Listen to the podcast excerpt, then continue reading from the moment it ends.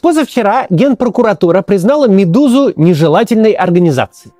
Это очень неприятный статус, который недалеко ушел от экстремистской организации.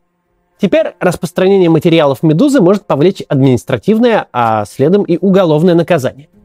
Я, как матерый уголовник, советую вам подписаться на «Медузу» и регулярно читать их новости и колонки. Но вслед за этим решением случилось и нечто иное. Медуза теперь не будет ставить мерзейшую плашку иностранного агента. Это более важный момент, чем может показаться, и я сейчас его объясню. И вообще сегодня поговорим об этом всем.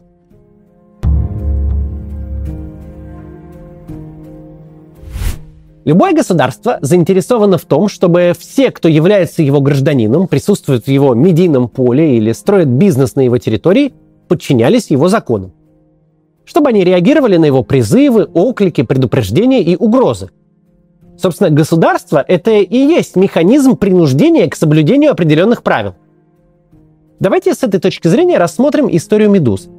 Когда-то давно, уже скоро 9 лет как, нынешняя команда «Медузы» делала ленту.ру, имела российское юрлицо, сидела в московском офисе. В то время изданию можно было выписать штраф или прислать людей в масках по адресу регистрации оно в полной мере находилось во власти российского государства. Роскомнадзор мог прийти к ленте.ру и сказать «снимите вот такую-то публикацию». И они снимали, деваться некуда. Владельца ленты.ру, олигарха Александра Мамута, могли вызвать в администрацию президента, строго погрозить пальцем, и он бы сделал, что велено. Собственно, он и сделал. В какой-то момент просто уволил главного редактора Галину Тимченко, а вслед за ней ушла большая часть редакции, из которой родилась «Медуза». С «Медузой» все было уже не так просто. Фактически, это было оппозиционное электронное СМИ, одно из самых популярных в России, которое при этом располагалось в Латвии. То есть вариант прислать в редакцию людей в масках уже отпадал. Над ними продолжали висеть угрозы вроде блокировки, но физической опасности уже не было. Они могли вести себя гораздо свободнее. Тем не менее, «Медуза» всю дорогу продолжала аккуратно соблюдать российское законодательство – Настолько, насколько было возможно. Ведь среди ее рекламодателей были крупнейшие российские компании, среди которых э, были немало государственные. То есть у российского государства и без прямой блокировки оставалось много рычагов давления на редакцию, находящуюся хоть и за рубежом. С момента признания «Медузы» иностранным агентом вопрос рекламных контрактов от крупного российского бизнеса перестал для нее существовать. Все рекламодатели, которые боялись звонка из администрации, ушли задолго до того, как такой звонок мог бы состояться. Но над «Медузой» продолжала висеть одна последняя мера – блокировка в России. С началом войны случилась и блокировка. Между российским государством и «Медузой», как электронным ресурсом, больше не осталось никаких отношений. Все. «Медузы» больше нет как ресурса в российском интернете – Сама «Медуза» продолжила существовать как юридическая сущность, как иностранное юрлицо, с которым легально сотрудничает много людей, в том числе находящихся в России. И в какой-то степени продолжила выполнять э, российское законодательство. Да, Роскомнадзор больше не может прийти к ней и заставить снять публикацию, ведь угрожать нечем.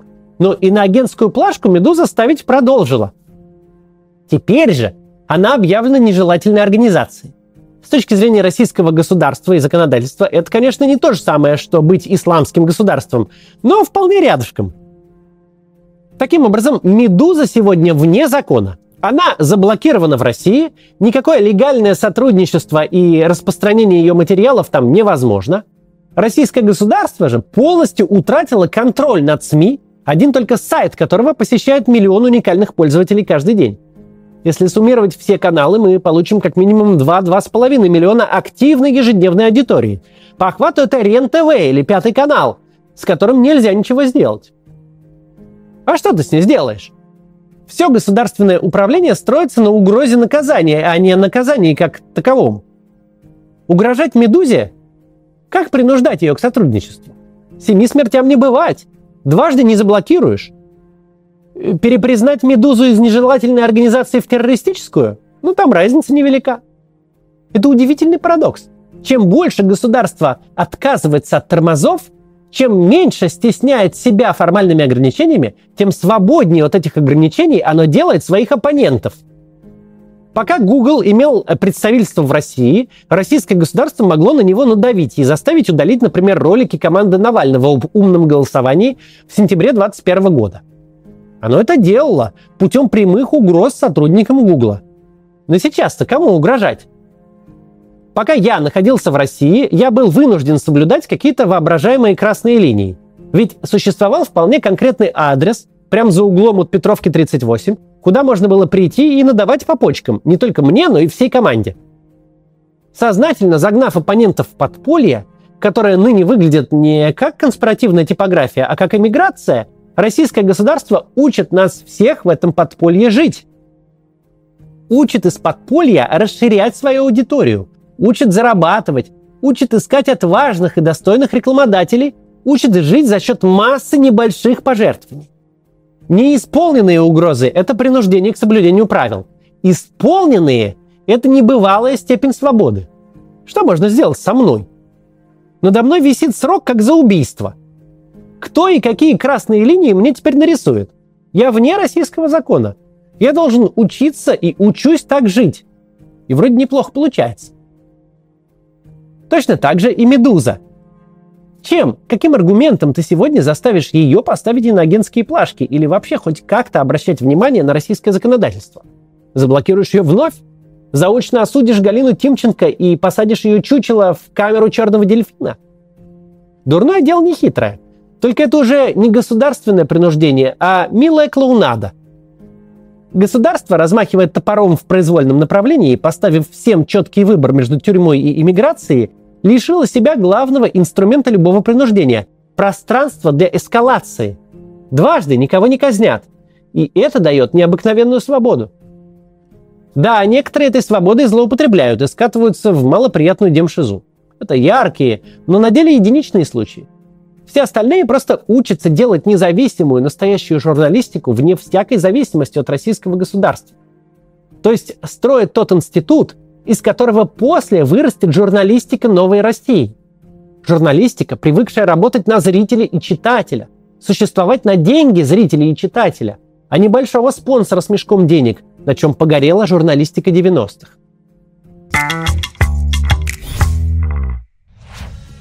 Согласно исследованию компании Deloitte 2022 года, 47% миллениалов живут от зарплаты до зарплаты и переживают, что не смогут покрыть внезапные расходы. Сейчас важно как никогда иметь стабильную и прибыльную профессию, которая позволит откладывать и создать ту самую финансовую подушку безопасности. Хорошо бы еще и при этом не ходить в офис, а работать удаленно из любой точки мира. Еще лучше не ограничиваться только русским рынком, а работать и с западным тоже. Главное, чтобы ноут был под рукой. Одна из таких профессий – разработка веб-приложений на зерокоде – это способ создать IT-продукт не с нуля, а из готовых блоков, заранее разработанных другими программистами. Если вы хоть раз собирали лендинг на тильде, то понимаете, о чем идет речь. Даже если вы совсем не разбираетесь в IT и никогда в жизни не программировали, необходимым основам зеро-кодинга можно научиться всего за несколько недель и сразу выйти на доход до 200 тысяч рублей в месяц. Причем работать можно как в России, так и за ее пределами. Если вы уехали, можете спокойно продолжать работу за границей. А если вы думаете, что стать программистом это долго, сложно и дорого, то университет Zero Coding э, готов развеять ваши сомнения. На бесплатном двухдневном марафоне вы узнаете, что такое веб-приложение и как можно заработать на их разработке. Также пообщайтесь с экспертом, за плечами которого уже есть успешные кейсы разработки на Zero Coding. Марафон бесплатный, так что спокойно регистрируйтесь по ссылке в описании и узнайте, подходит ли профессия зеро-кодинга лично вам. Но есть не менее, а скорее более интересный момент. Сегодня российскую власть в чан с нечистотами не макает только ленивый. Если мы откроем Z-патриотов, вон какого-нибудь Стрелкова, то творится там такой экстремизм и дискредитация, что хоть святых выноси. Тем не менее, критика справа спокойно себе живет. Никто их не сажает, из страны не выдавливает, а все репрессии идут, что называется, по либеральной линии. И момент этот раскрывается настолько же очевидно, насколько поразительно.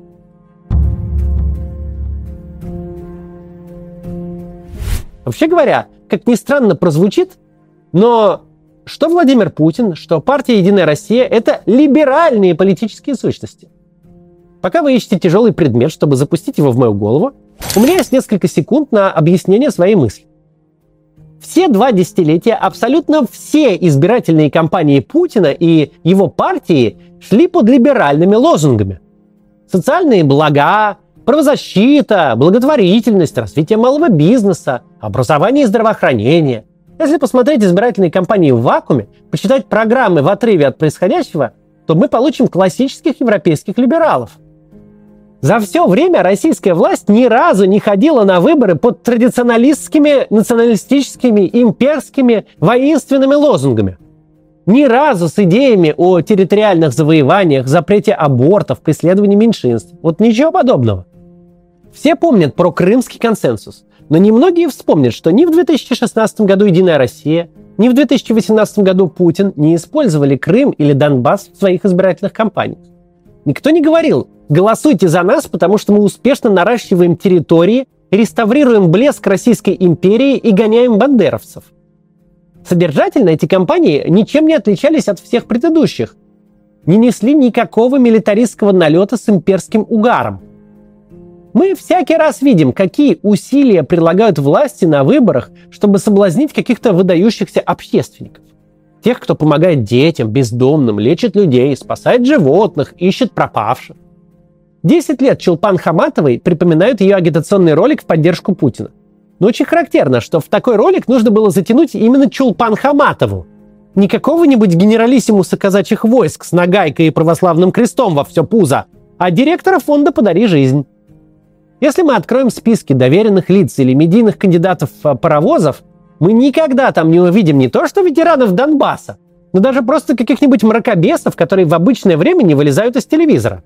Мы там практически не обнаружим таких людей. Почему так?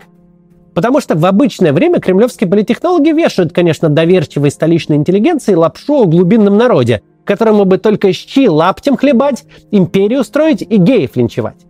Но когда нужно какое-то количество реальных бюллетеней принести в урны, тогда они очень хорошо понимают, что людей привлекают либеральные лозунги. А вообще любые разговоры, содержащие агрессию, неважно внешнюю или внутреннюю, пугают и отталкивают. Один раз этот принцип был нарушен. Один раз Путин перед выборами решил показать всем мультики о том, как ракеты летят на Флориду. Но это настолько даже по официальным наблюдениям оттолкнуло и напугало публику, что все разом забыли остальные 80% выступления, посвященные все тем же либеральным ценностям. Больше опыт с предвыборной продажей мирового апокалипсиса никогда не повторялся. Более того, на каждую избирательную кампанию традиционно на поводке выводят радикала Радикаловича, какого-нибудь карикатурного коммуниста, националиста, сталиниста, который пускает пену ртом, скалится окровавленными клыками и бросается на прохожих. Он требует захватить Киев, вернуть Аляску, раскулачить буржуев, возродить ГУЛАГ, вернуть в школы розги, расстреливать гастарбайтеров прямо на границе.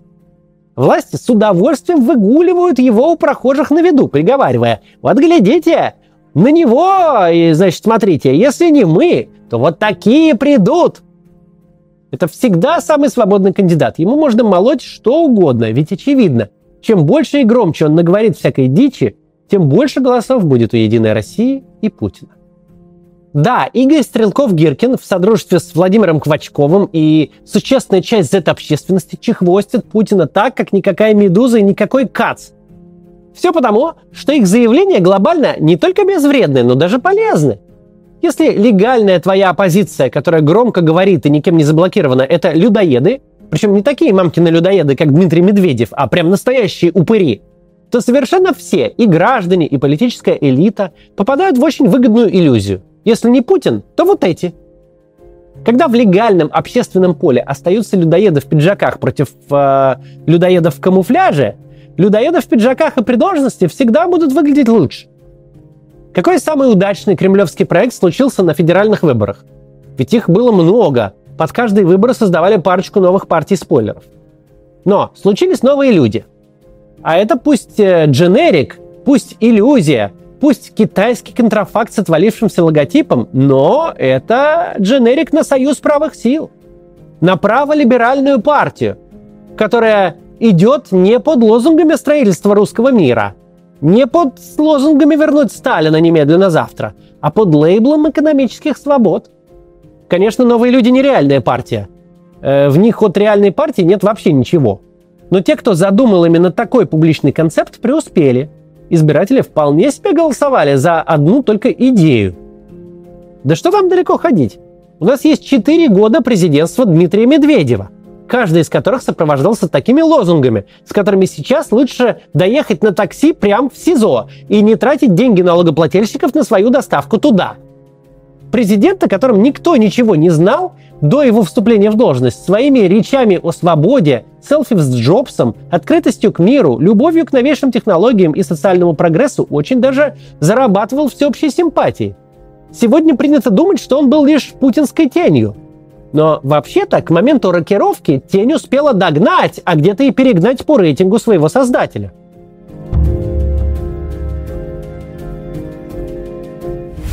Режим Путина с самого начала промышляет демофобией. Он каждой группе населения пытается доказать, что свобода несет беду. С одной стороны, есть столичные хипстеры, которые немедленно вас продадут Западу. С другой стороны, есть темный и страшный народ, который только дай ему волю приведет к власти Сталина. Обратите внимание, какой фокус. Свобода для каждой группы в конечном итоге несет диктатуру, насильственное изменение образа жизни. Столичные хипстеры несут диктатуру внешнюю, темный народ внутреннюю. Только мы, государство, Путин, несем свободу для всех. Только мы позволяем вам жить вашу жизнь свободно.